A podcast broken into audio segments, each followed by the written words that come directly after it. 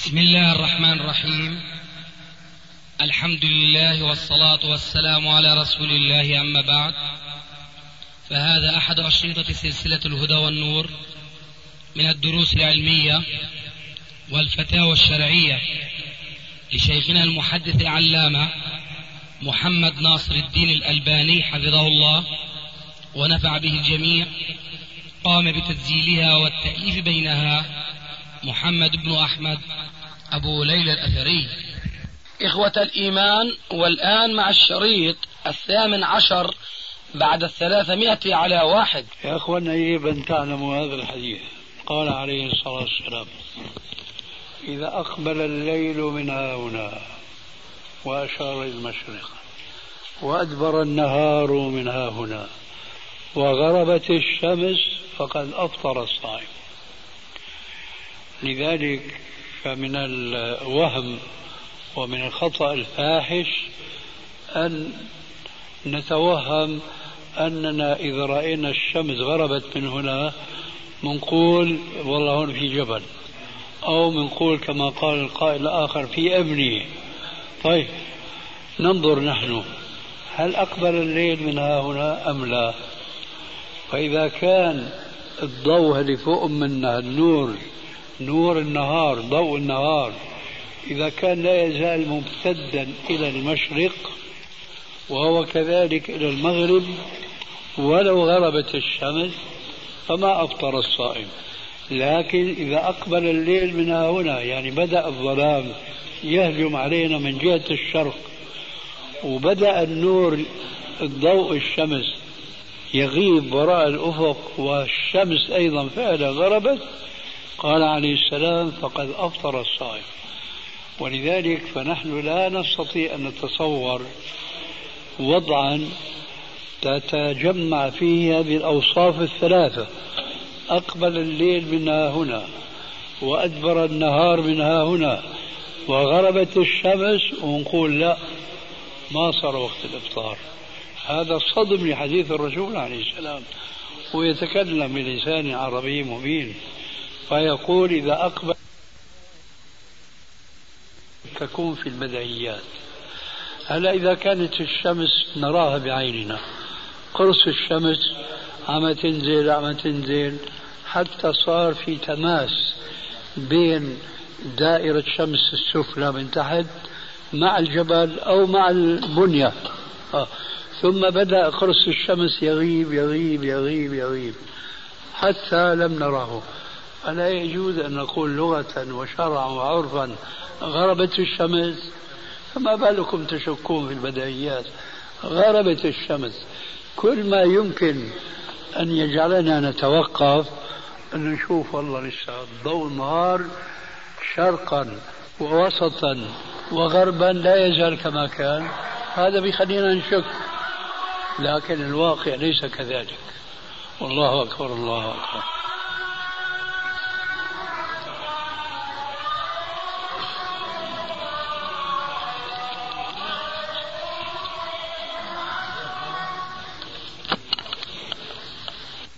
مو أسود يعني مايل السواد. مايل السواد.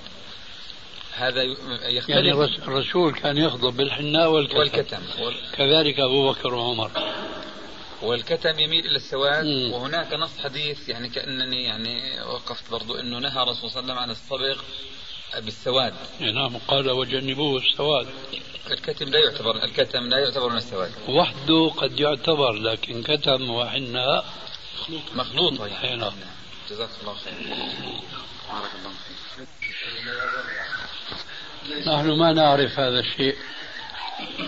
تأويل المنامات ليس عندنا في الشرع ما يعلمنا كيف يكون التأويل. عندنا في مصر يصلون صلاة الفجر بعد الأذان بحوالي خمس دقائق أو أقل. فإذا قدر وصلى أحدنا إمام بالناس فماذا يصلي؟ هل من الممكن خشية الفتنة لأن هؤلاء لن يردوا عليه أن ينوي نية قيام الليل وهم يصلون خلفه الصبح أو الفجر ثم بعد ذلك يصلي الصبح إذا جاء وقته. سؤالك هذا كأنه مبني على أن المشكلة القائمة هنا قائمة هناك أيضا.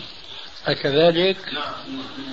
يعني أنتم متأكدون أنه في مصر المصيبة كما هنا يؤذنون قبل الوقت. نعم وقال ذلك آه، جماعة أنصار السنة. قالوا أن الأذان بعد أن يعني تبينوا ذلك أن الأذان يؤذن قبل دخول الفجر بحوالي 21 آه، دقيقة تقريبا. مصيبة عامة. آه. إيه، فالجواب بناء على ما ذكرت أن يصلي بهم تنفلا تطوعا. نعم. ثم هو يصلي فريضته بعد أن يتيقن من دخول الوقت خشية الفتنة يعني. نعم أحسن الله عليك سؤال سمحت هل يلزم الإمام الإطالة في القراءة في صلاة التراويح؟ هل يلزم الإمام أن يطيل القراءة في صلاة التراويح؟ نعم نعم إذا كنت تعني لقولك يلزم بمعنى الوجوب فالجواب واضح. أنه لا يلزم. أما إن كنت تعني هل يشرع له ذلك فالجواب يشرع. فأيهما تعني؟ يعني أيهما لو قرأ آيتين في الركعة الواحدة؟ أنا سألتك وما أجبتني. إذا سمحت شيخ قد وضح سؤاله تسمح لي يوضح سؤالك؟ طيب. آه، أنا أوضح سؤاله الناس عندنا هان يوسف. آه، ما شاء الله. نبته الله نباتا حسنا نعم سيدي الشيخ الناس هنا عندنا بيزعلوا ويتضايقوا من الإمام الذي يطيل القراءة في صلاة التراويح. نعم.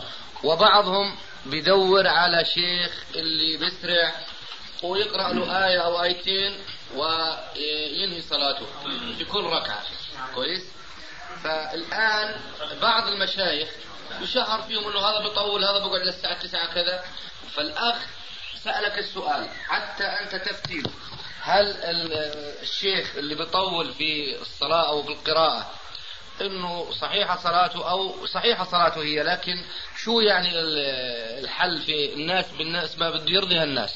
الشيوخ بدها ترضي الناس.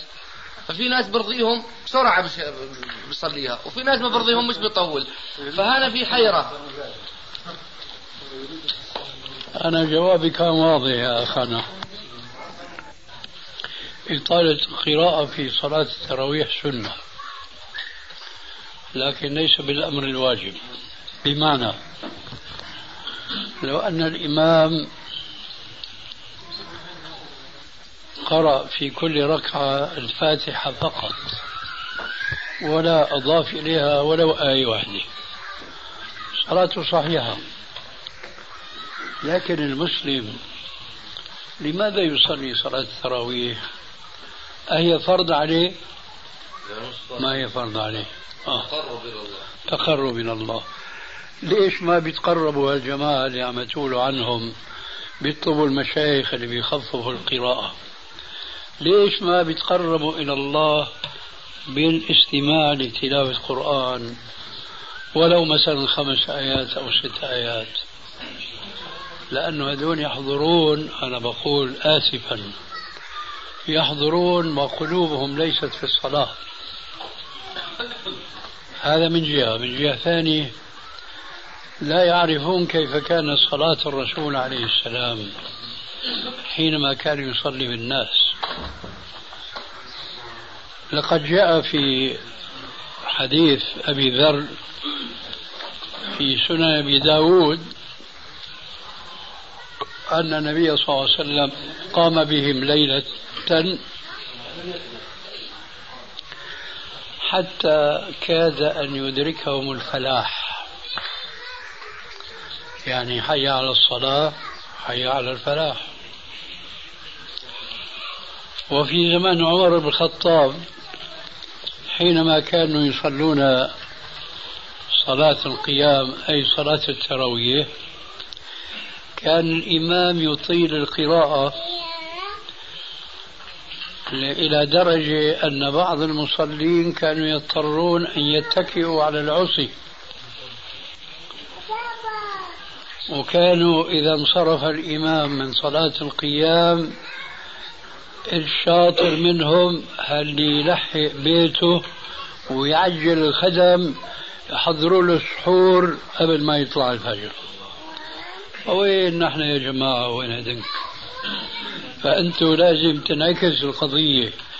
إذا إذا شفتوا إمام ولا مؤاخذة بالتعبير السوري عم يجعلك الصلاة يعني يستعجل فيها ويقرأ الفاتحة وبسرعة وربما بنفس واحد على طريق ذلك الصوفي.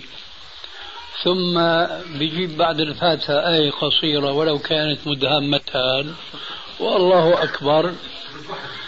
بدل ما تقولوا لهذا الإمام يا جماعة ما فهمنا شيء من الصلاة غير ركعنا وسجدنا وهضمنا.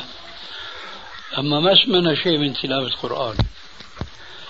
بدل ما تقولوا للإمام اللي عم يعجل بصلاة القيام طول شوي. اقرا لك من سورة طويلة ولو في يعني ركعتين حتى يعني نطمئن لكلام الله عز وجل. لكن الناس كل الناس إلا من شاء الله وقليل ما هم هم في غفلة ساهون. الرسول عليه الصلاة والسلام كان يقول من قام رمضان إيمانا واحتسابا غفر له ما تقدم من ذنبه.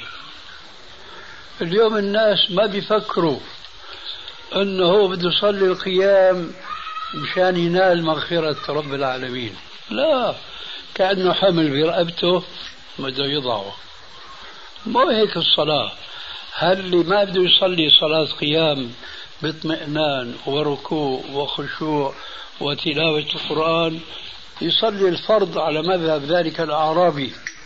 اللي جاء عند الرسول عليه السلام وسأله عما فرض الله عليه قال له خمس صلوات في كل يوم وليلة.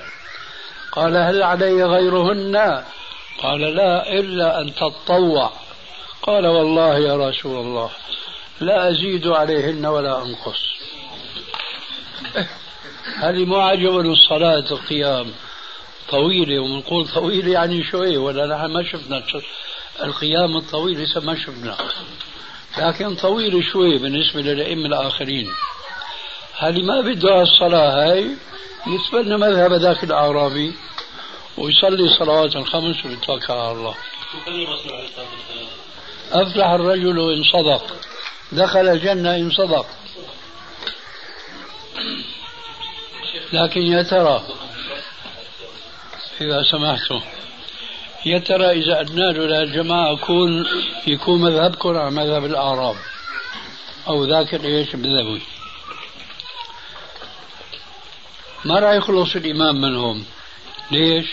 ما بدهم يصلوا صلاة الخمس كذاك الأعرابي راح يقولوا له يا أخي طولتها في صلاة الفجر بخاصة. طولتها. طيب شو بقي لهم بعد بدهم يصلوا صلوات الخمس إذا هي آه، قصرها وهي قصرها ما بيقيلوا إلا شيء قليل وقليل جدا. لذلك الرسول لما قال أفلح يعني الصلاة اللي كان يصليها ورا الرسول مش الصلاة اللي بيصليها هو.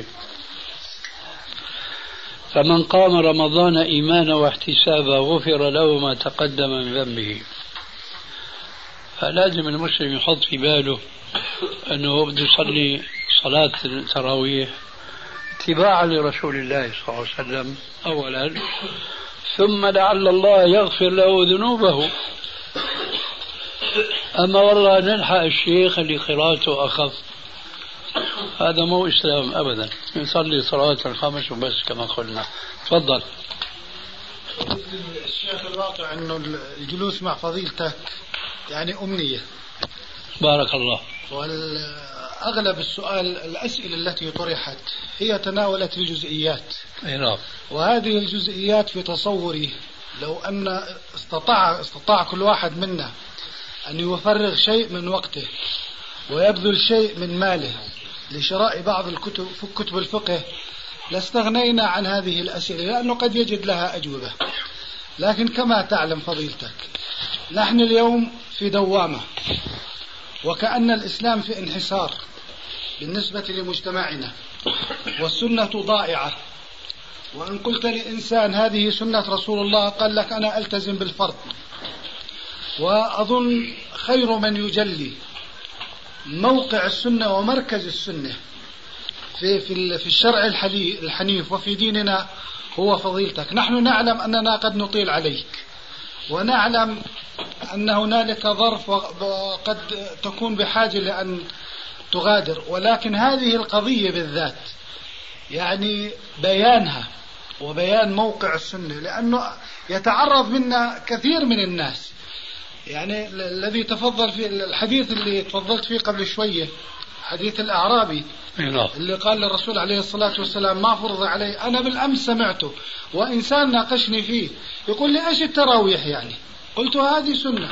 قال ماذا قال الأعرابي للرسول؟ مطلوب منه خمسة والزكاة وخلاص وبفوت الجنة. فالواقع جهل الجهل المطبق لهذه الأمة بالنسبة للسنة الشريفة. ثانيا كما تفضلت قبل قليل في المسجد الجهل بالقرآن الكريم. وبمنزلة القرآن الكريم هو الذي يدفع كثير من الناس إلى إهمال السنة وأحيانا إلى الاستهتار بها. فلو تكرمت فضيلتك بأن تبين لنا موقع السنة من من التشريع وكيف نستطيع ولو بإيجاز كيف نستطيع أن نفهم ما نتلو ونقرأ من القرآن الكريم؟ وجزاك الله خير. بارك الله فيك هذا سؤال مهم جدا وواسع. ولا يكفي فيه جلسة ولا جلسات. وبخاصة كلمتك الأخيرة كيف نفهم القرآن؟ المشكلة إذا سأل أعجمي عربيا فقال له كيف نفهم القرآن؟ فبدنا نقول له روح تعلم اللغة العربية.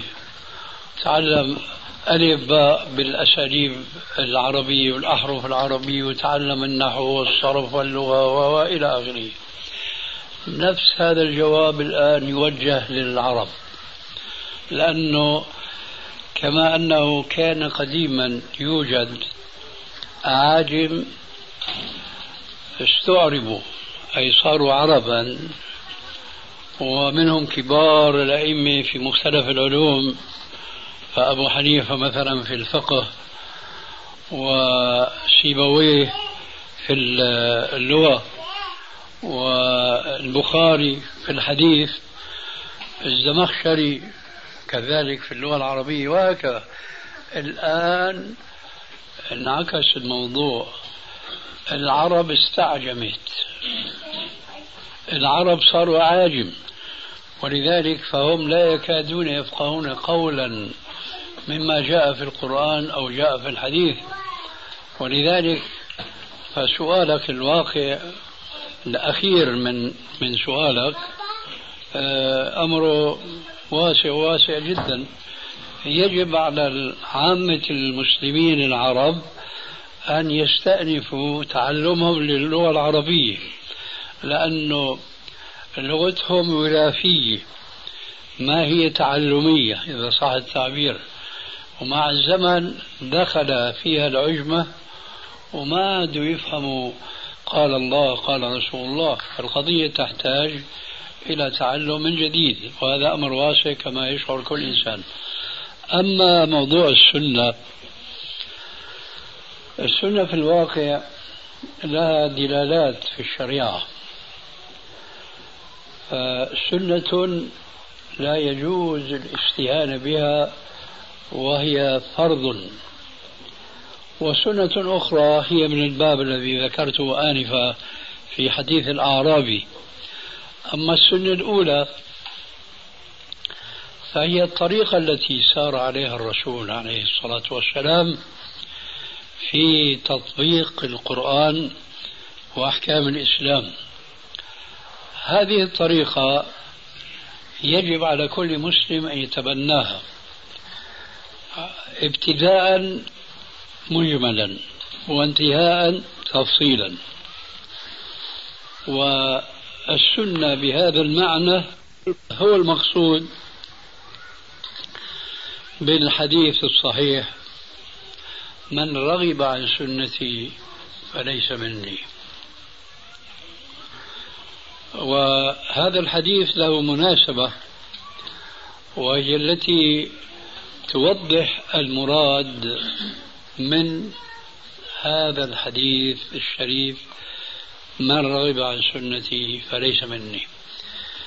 لأن المقصود بهذا الحديث من رغب عن طريقتي وعن منهجي وسلوكي في حياتي بعامة فهو ليس مني. وليس المقصود مثلا من ترك سنة الظهر أو سنة العصر. لا. هذا يدخل في حديث الأعرابي الذي ذكرناه آنفا. لكن هذا الإنسان الذي آه، أشرت إليه في كلامك هل قال لك شو صلاة التراويح؟ وجاب لك حديث الأعرابي. هذا طبعا لنا معه كلام ثاني لعلنا نستطيع أن نعود إليه بعد أن تمم كلامي حول حديث من رغب عن سنتي فليس مني. هذا الحديث جاء في صحيح البخاري ومسلم من حديث أنس بن مالك رضي الله عنه أن رهطا من أصحاب النبي صلى الله عليه وآله وسلم جاءوا إلى نساء النبي صلى الله عليه وآله وسلم فسألوه عن عبادته عن قيامه في الليل وصيامه في النهار وإتيانه النساء. فكان جوابهن أن النبي صلى الله عليه وآله وسلم يقوم يصلي في الليل وينام. يعني ليس نائما طيلة الليل ولا هو قائم يصلي طيلة الليل وإنما يجمع بين الراحة وبين العبادة.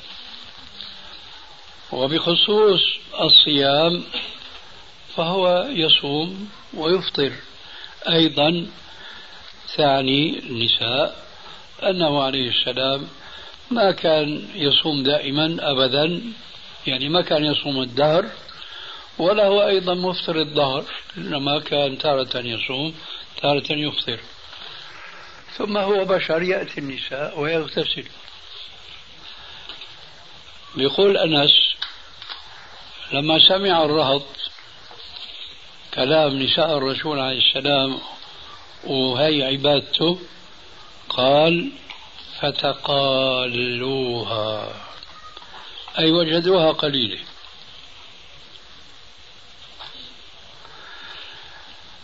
لكن رجعوا إلى أنفسهم يعللون خطأهم وقولهم أنه هي عبادة قليلة نحن كنا نتصور أنه النبي عليه السلام غير هيك. فعللوا قلة العبادة حسب ظنهم بقولهم هذا رسول الله. قد غفر الله له ما تقدم من ذنبه وما تأخر. كأن لسان حالهم يقول شو بده بقى الرسول تعب حاله؟ يقوم الليل كله ويصوم الدهر كله ليش؟ جاهل حط رجليه بمية باردة بقى واستراح له والله غفر له. هذا خطأ فاحش منهم وهذا جهل منهم. أولا جهل بها السنة. السنة لا تعني الإنسان يكون دائما في العبادة في العبادة لأنه هذا سيؤدي إلى الإخلال بحقوق أخرى. كما أنه لا تعني سنة الرسول وحياته أنه دائما في أمور الدنيا لا يصوم ولا يصلي تطوعا وإنما كما قال تعالى وكان بين ذلك قوامة فهن لما عللوا الأمر بما سمعتم قال أحدهم أما أنا فأصوم الدهر لأنه هو بده ينال مغفرة الله. شو السبيل في زعمه أن يصوم الدهر كله؟ الثاني قال أنا أقوم الليل كله. الثالث قال أنا لا أتزوج النساء. وانصرفوا. لما جاء الرسول عليه السلام وذكر نساء له ما سمعنا من كلام الرهط دخل المسجد وجمع الناس وخطبهم قائلا ما بال أقوام يقولون كذا وكذا وكذا؟ يعيد كلامهم ما بال أقوام يقولون أنا أقوم الليل ولا أنام وأنا أصوم الدهر ولا أفطر وأنا لا أتزوج النساء؟ ما بال أقوام يقولون كذا وكذا وكذا أما إني أخشاكم لله وأتقاكم لله. أما إني أصوم وأفطر وأقوم الليل وأنام وأتزوج النساء فمن رغب عن سنتي فليس مني. هذه السنة أي معرفة ما كان عليه الرسول عليه السلام من منهجه في حياته في عبادته هذا أمر يجب على كل مسلم أن يكون على علم به. وإلا وقع في مثل ما وقع صاحبك الذي أشرت إليه آنفا. هذا الرجل ذكر حديث الأعرابي. ونحن من أيد حديث الأعرابي؟ لكن ما نريد أن يكون المسلمون كلهم أعرابا. ولا نريد أن يكون المسلمون كلهم آه، يقتصرون في العبادة فقط على الفرائض. وإنما نريد منهم أيضا أن يحافظوا على كثير من السنن. السنن التي لا تجب على المسلمين وإنما هي سنن مستحبة بالنسبة إليهم. فنحن نريد من المسلمين أن لا يكونوا كذاك الأعرابي وإنما أن يكونوا كأصحاب الرسول عليه الصلاة والسلام الذين كانوا حريصين كل الحرص على اتباع النبي صلى الله عليه وسلم في عبادته حتى مع الغلو مع المبالغة اللي الرسول عليه السلام أنكرها على الرهط. فقد صام النبي صلى الله عليه وسلم ذات يوم صيام تطوع. وواصل واصل الليل بالنهار. فتبعه في ذلك بعض أصحابه.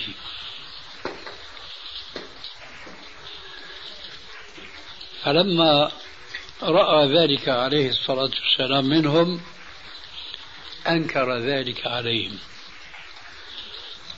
أنكر عليهم المواصلة. وقال لهم إن كان لابد أحدكم يواصل فمن السحور إلى السحور أي لابد من السحور هذه رخصة. قالوا له يا رسول الله إنك لتواصل. فقال عليه الصلاة والسلام إني أبيت عند ربي يطعمني ويسقيني. أي هنا نحن نأخذ شيئين. الشيء الأول له علاقة بالرسول خصوصية له. إنه يبيت عند ربه يطعمه ويسقيه ليس طعاما ماديا ولا سقيا مادية وإنما طعام وشراب معنوي كما يقولون اليوم روحاني. لكن في الوقت نفسه قال لأصحابي إنكم لستم كهيئتي. إني أبيت عند ربي يطعمني ويسقيني فنهاهم عن المواصلة لأنه فيها إتعاب للإنسان أكثر مما يطيق. لكن هذا الذي أنكره الرسول عليه السلام إنما هو أن يعتاد الإنسان عادة على خلاف سنة الرسول عليه السلام ومنهجه كما جاء في حديث أنس أصوم وأفطر مش دائما صائم ولا دائما أفطر. فإذا لا ينبغي للمسلم أن يكون أعرابيا يقتصر على المحافظة على الفرائض فقط وبخاصة أن صلاتنا نحن اليوم يا معشر المسلمين يا معشر لكن في الوقت نفسه قال لأصحابه إنكم لستم كهيئتي. إني أبيت عند ربي يطعمني ويسقيني. فنهاهم عن المواصلة لأنه فيها إتعاب للإنسان أكثر مما يطيق. لكن هذا الذي أنكره الرسول عليه السلام إنما هو أن يعتاد الإنسان عادة على خلاف سنة الرسول عليه السلام ومنهجه كما جاء في حديث أنس أصوم وأفطر مش دائما صائم ولا دائما أفطر. فإذا لا ينبغي للمسلم أن يكون أعرابيا يقتصر على المحافظة على الفرائض فقط وبخاصة أن صلاتنا نحن اليوم يا معشر المسلمين يا معشر من يريد أن يقلد الأعرابي ولا يريد أن يتبع الرسول عليه السلام. الذي قال مثلا من صلى أربعا قبل الظهر وأربعا بعد الظهر حرم الله بدنه على النار.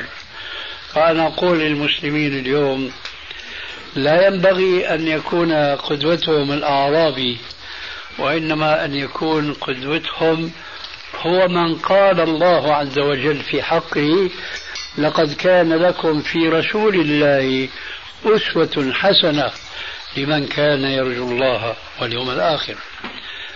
فاليوم من غفلة المسلمين وجهلهم أنه بيتخذوا الأعراب حجة بينهم وبين الله ونسوا أن رسول الله صلى الله عليه وسلم هو القدوة فقط ليس غيره إطلاقا.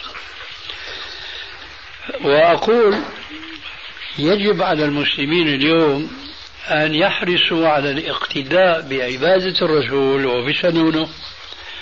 لا يزيدوا عليها ولا ينقصوا منها. ليه؟ لأن الفرائض اللي بيأدوها اليوم هي نفسها ناقصة. وهنا عبرة لمن يعتبر. قلنا نحن آنفا الأعرابي بزمن الرسول كان يشوف الرسول ويصلي الصلوات الخمس وراء الرسول وتكون صلاته مقبولة إن شاء الله. إن صدق يعني إن ثبت على ذلك. أما اليوم فأنتم شايفين أئمة المساجد صلاتهم بالتعبير السوري أيضا مجعلكة فما بالكم بالنسبة لأفراد الناس ولعامتهم؟ هنا يأتي قوله عليه الصلاة والسلام إن الرجل ليصلي الصلاة وما يكتب له منها إلا عشرها أو تسعها أو ثمنها أو سبعها أو سدسها أو خمسها أو ربعها أو نصفها. بالكثير وفي أحسن الأحوال يكتب للإنسان نصف الصلاة. يا ترى هؤلاء الذين جعلوا الأعرابي ذاك قدوة لهم ويريدوا يكتفوا في أداء الصلوات الخمس فقط. أنا على مثل يقين أنها ناقصة بل إن شاء الله تكون مقبولة. مش فقط لو عشرها لا يكون له منها في المئة لأنه تكون مقبولة. لماذا؟ لأن أكثرهم لا يطمئنون في الركوع وفي السجود. وقد قال عليه الصلاة والسلام لا تجزي صلاة رجل لا يقيم صلبه بين ركوعه وسجوده. وقال في حديث آخر أتدرون من السارق؟ قالوا السارق فينا. من يسرق المتاع؟ قال لا السارق فيكم من يسرق من صلاته. قالوا وكيف يسرق من صلاته؟ قال لا يتم ركوعها وسجودها. وأنا في اعتقادي اليوم أكثر الناس خاصة أولئك الذين رضوا أن يكون الأعرابي قدوتهم لا شك أنهم يسرقون صلاتهم. فهدول إذا ما حافظوا على السنن الرواتب ومثل الآن في رمضان بالسنة شهر واحد. هدول راح يجوا يوم القيامة وصلاتهم ناقصة. وقد قال عليه الصلاة والسلام أول ما يحاسب العبد يوم القيامة الصلاة فإن تمت فقد أفلح وأنجح وإن نقصت فقد خاب وخسر.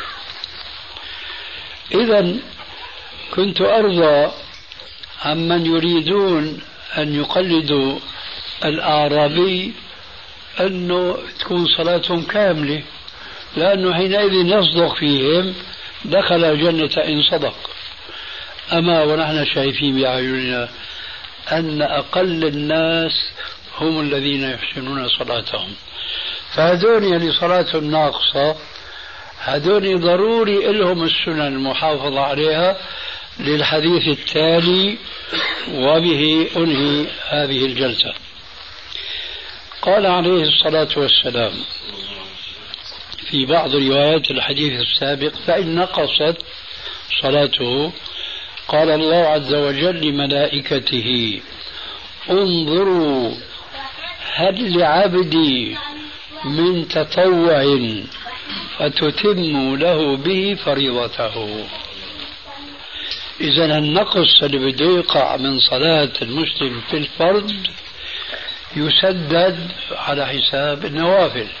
فإذا كان الإنسان ما في عنده نوافل حيضرب وجهه بتلك الصلاة لما فيها من نقص. فإذا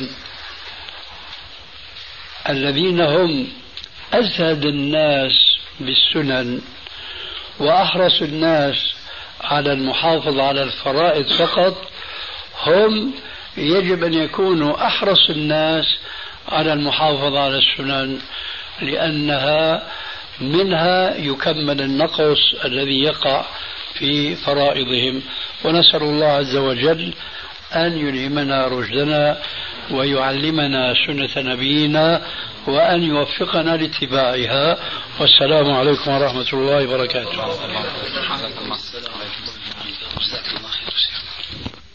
بسم الله الرحمن الرحيم. من سلسلة الهدى والنور أجوبة على أسئلة عبر الهاتف. شيخنا السلام عليكم. عليكم السلام. عندنا يا شيخ في الزرقاء الآن آه، كنت ذكرت لك من مدة إنه في أحد المعتوهين يدعي إنه صاحب الوسيلة. إيه. أما خرج الآن واحد جديد ما شاء الله. يقول أنني أنا نبي. ما شاء الله. ونقلوا لي بعض الإخوة أنه حصل الآن في هذا المسجد الذي يصلي فيه كثير من الفتن. إيه؟ وكثير من الناس يعني مالوا إلى قوله أيوه. بأن محمد صلى الله عليه وسلم أعطاه الحصة تبعته. ما شاء الله. وأبو بكر اعطاه حصته لكن أعطاه وزعها على اصدقائه وأصحابه. يا سلام. عمر رضي الله عنه كذلك أعطى حصته لواحد من أصحاب هذا النبي المدعي. ما شاء الله. فجاءونا بعض الناس ومن هؤلاء الناس يا شيخي يعني ممن يعني يميل لقوله بأن يعني في من كلامه يا أخي كل كلامه قال الله قال الرسول إيش فيها؟ ما شاء الله. أي نعم. فقالوا نحن نريد الشيخ علي ونريدك أن نجلس مع هذا الأخ. فقلت أنا والله يعني سمعت أكثر من مرة أنه مثل هؤلاء لا يعني لا نضيع وقتنا معهم. اي والله. وحبيت والله إن أنا أستأنس في رأيك يا شيخنا لأنه الآن الأمر أصبح يعني عام في الزرقاء. و... أي نعم.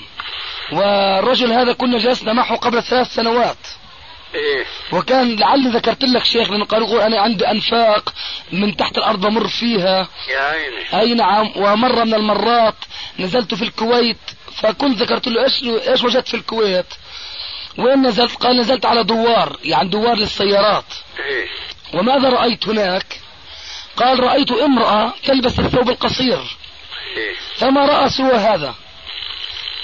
فنريد منك نصيحة يعني إن تنصحنا أن نذهب إليه ونبين للناس دجل هذا الرجل بالحجة فنذهب وإلا فلا أو شيء آخر أن نجلس معه ومع بعض الناس لأنه هو الآن يتكلم بشكل عام شيخنا أمام العوام أمام طلاب العلم من الإخوان من رجال التحرير ومن الشباب السلفيين. فما هي نصيحتكم؟ شو دون؟ هذول الناس تتكلم أمامهم يعني. أيوه. أي نعم يعني ليس فقط أمام العوام بل أمام حتى بعض طلبة العلم. لكن الظاهر لن يجرؤ على محادثته أي أحد من هؤلاء. أيوه. نعم. والله بيخطر في في خاطري خاطرة. إنه هال- هالناس هدول من أمثال هؤلاء الحمقى. هدول ما يصلح لهم إلا واحد يكون أبو سياح. نعم. عارف شو بقصد بأبو إيه طبعا شيخي. إيه. لذلك أنا بنصح أنك تروح لعند صاحبكم الجديد. نعم. مف... الشيخ- مفهوم. ها؟ مفهوم. إيه الشيخ. نعم. صوت واحد بيتغلب عليه. والله ممتاز يا شيخنا. بس هيك يعني. أي نعم بس شيخنا الشيخ مش موجود هنا بفرنسا الآن. إن شاء الله. أنا متأكد لو كان موجود هون أقام الزرقاء على على رأسه. أيوه. أي نعم. طيب. والله يا أخي هذا اسأله كل نبي له معجزة. أنت شو معجزتك؟ هو مجدد هذا القرن يا شيخي. معلش هي دعوة شو المعجزة تبعه؟ نعم. أنت بتعرفه سابقا؟ نعم بعرفه يا شيخنا. هو مثقف ولا غير مثقف؟ الظاهر عنده بعض الثقافة. عنده بعض الثقافة. قديش عمره؟ يعني بحدود الأربعين. إيه. إيه قل له آه كل نبي كان يرسل على عمر الأربعين. نعم. فأنت اسأله بقى أولا قديش عمرك إذا قال لك لسه ما وصل الأربعين تقول له ما صرت نبي نعم. إيه، ثانيا شو علامة نبوتك؟ شو في عندك معجزة وبرهان؟ نعم. الرسول إجا برهان القرآن وهي معجزة الدار. أنت شو معجزتك؟ هذا بده واحد يسخر منه يا أخي. نعم والله يا شيخي. آه، لذلك لا تتعب حالك. إذا أخذت لك واحد مثل هذا الأصيل جبته لعندي مرة هون. نعم. وكان يشتغل عند دكتور تيسير. نعم. أمانة ده بيطلع من من خرجه. أيوة. عرفته؟ أنو أبو أيوب أبو؟ اللي كان يشتغل عند دكتور تيسير وبعدين ما أدري شو صار له. إيه إن- آه، السمين هذا؟ سمين سمين إيه, إيه, إيه نعم نعم. هذا بيطلع من خرجه والله ممكن. جزاك الله خير يا شيخنا. خدمة يا شيخي. سلامتك الله يجزيك خير. الله يكرمك يا شيخنا. احفظك معذرة لإزعاجك. عفوا عليك. السلام عليكم ورحمة الله السلام وبركاته ورحمة الله وبركاته. خلي الدور لأبو ماهر. إيه. الحقيقة. نعم أحكي. أريد أن أسأل سؤال وهو حول حديث ورد على لسان ابن ابن عباس رضي الله عنهما في فتح الباري. يقول فيه لا تشبهوا صلاة المغرب صلاة الوتر بصلاة المغرب. حديث صحيح. حديث صحيح. نعم.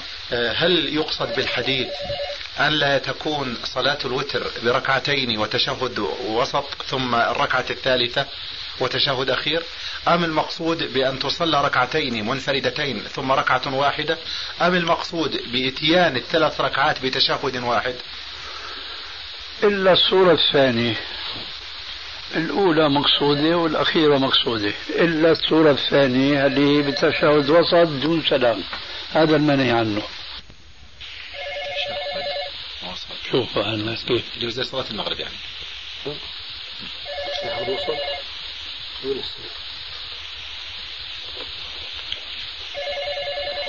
يعني التشهد نعم. ألو السلام ورحمة الله. نعم.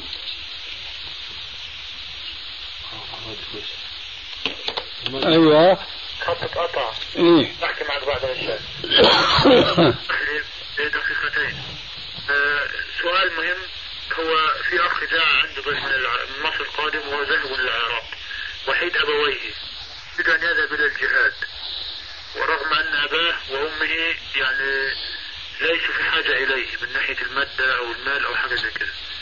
فيذهب إلى الجهاد أن يجاهد فيهما. إيه، يوجد آه، من يخدم أبويه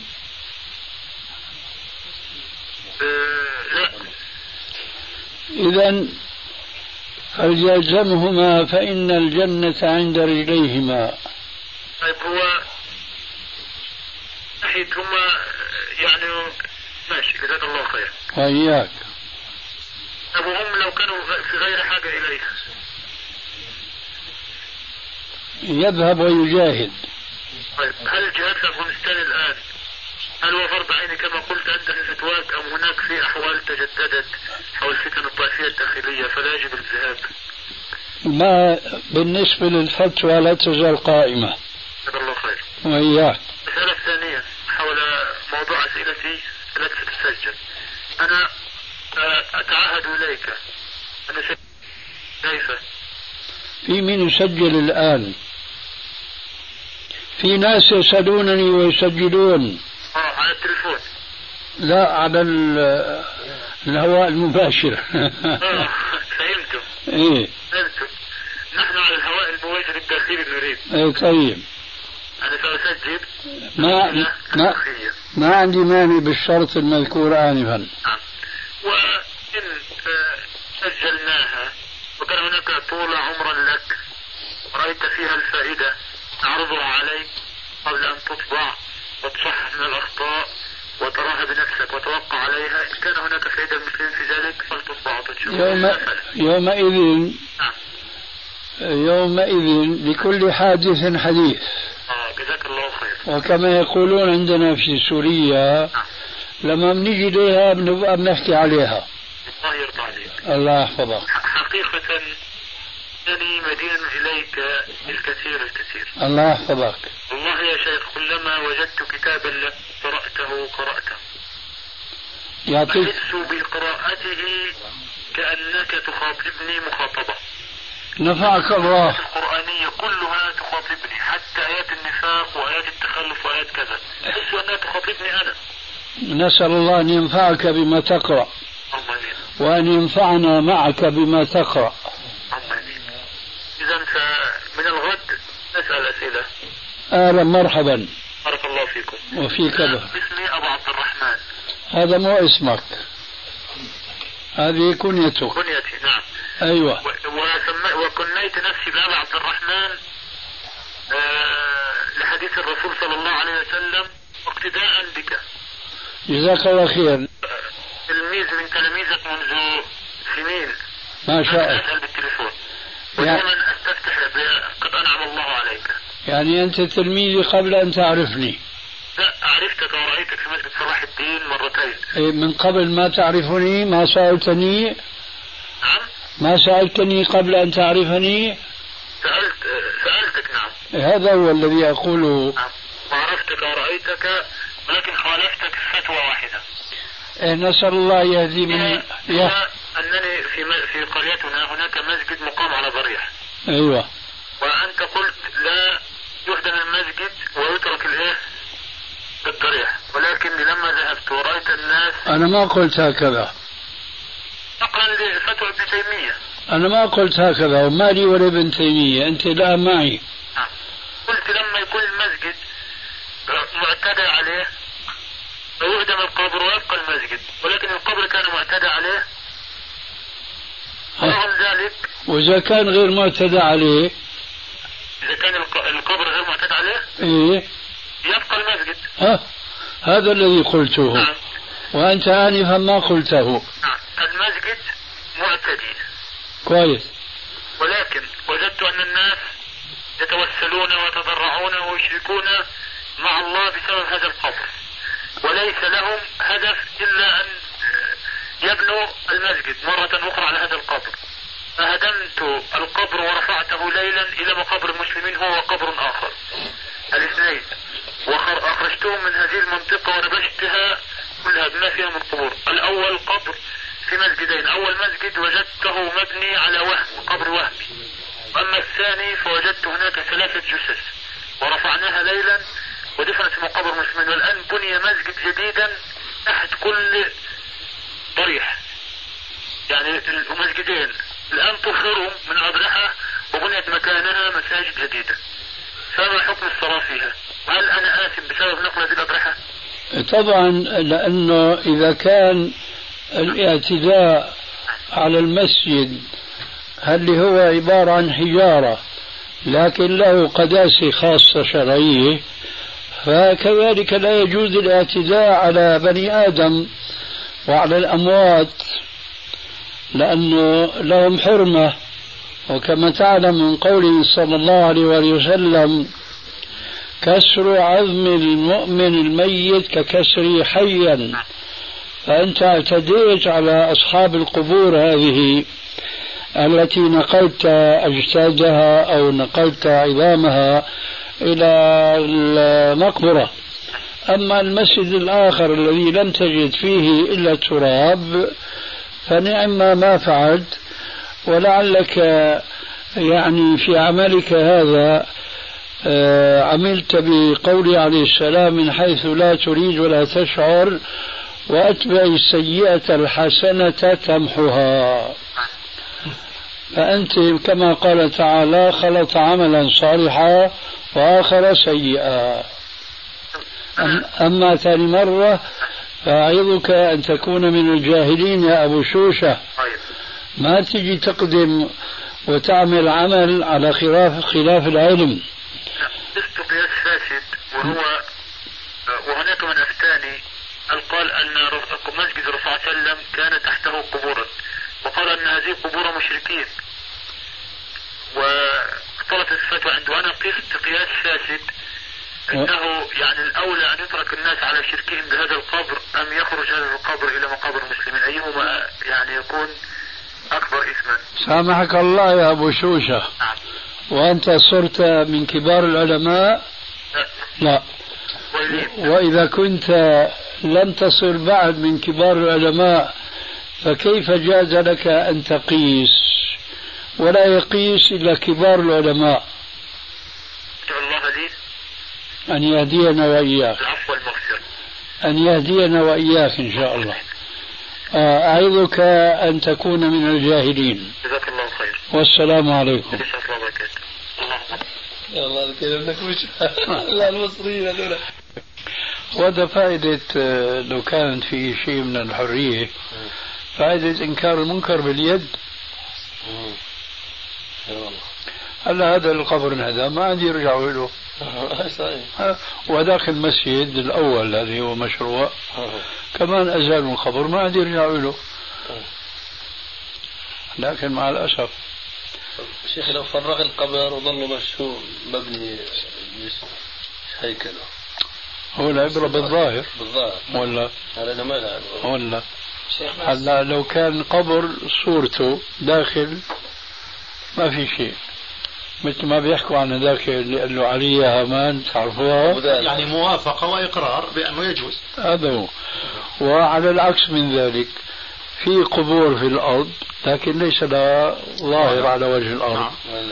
فمثل ما قال آه، أبو العلاء المعري هذه قبورنا تملأ الرحبة فأين القبور من عادي عادي؟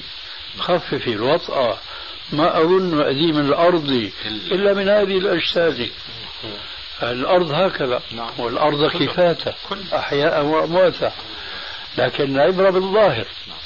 وهذا الظاهر هو الذي يفتر الناس عن دينهم ويحملهم على الإشراك في العبودية بربهم. فإذا كان في المسجد قبر ظاهر بيجوا الناس.